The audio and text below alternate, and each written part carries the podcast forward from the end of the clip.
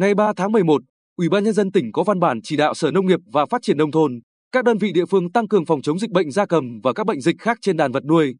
Năm 2022, lĩnh vực chăn nuôi trong tỉnh tiếp tục duy trì và phát triển ổn định. Trong đó, công tác phát triển tái đàn vật nuôi được chú trọng đẩy mạnh ngay từ đầu năm. Tổng đàn vật nuôi có chiều hướng tăng lên, duy trì đều tốc độ tăng trưởng. Cụ thể, đàn bò hơn 297.000 con, tăng 0,6%, đàn heo gần 650.000 con, tăng 5% so với cùng kỳ năm 2021. Đàn gia cầm hơn 8,6 triệu con riêng đàn gà hơn 6,4 triệu con, tăng 3,3% so với cùng kỳ năm 2021.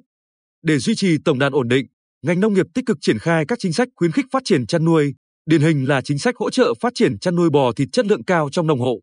Theo đó, đến nay cả tỉnh đã có hơn 85.000 con bò thịt được phối giống 83% kế hoạch năm, kết quả có thêm hơn 71.000 bê lai.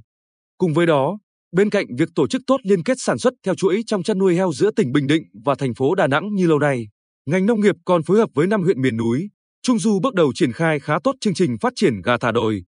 Đến nay, từng bước tỉnh đã nâng cao chất lượng đàn bò 89% đàn bò là bò lai, bước đầu hình thành vùng chăn nuôi bò tập trung. Ở đàn heo, tỉnh đang chuyển dần sang chăn nuôi theo hướng an toàn sinh học, hướng hữu cơ, hợp chuẩn Việt Gáp. Hơn nữa các giống heo ngoại cao sản đã chiếm tỷ lệ rất cao 93% đàn heo là heo lai, heo ngoại.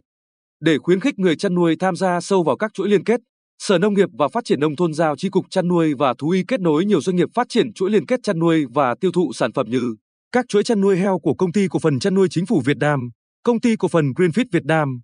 Cùng với đó,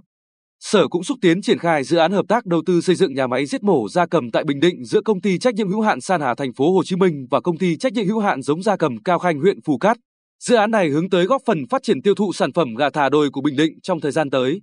Ông Huỳnh Ngọc Diệp, Chi cục trưởng Chi cục chăn nuôi và thú y cho hay, chăn nuôi chiếm tỷ trọng lớn trong tăng trưởng của ngành nông nghiệp 33-36%. Vì thế duy trì đàn vật nuôi phát triển ổn định sẽ góp phần đảm bảo giữ được tăng trưởng chung toàn ngành. Do đó, chúng tôi thường xuyên giám sát công tác phòng chống dịch bệnh, kiểm soát các nguy cơ lây nhiễm, phát tán mầm bệnh từ hoạt động mua bán, vận chuyển.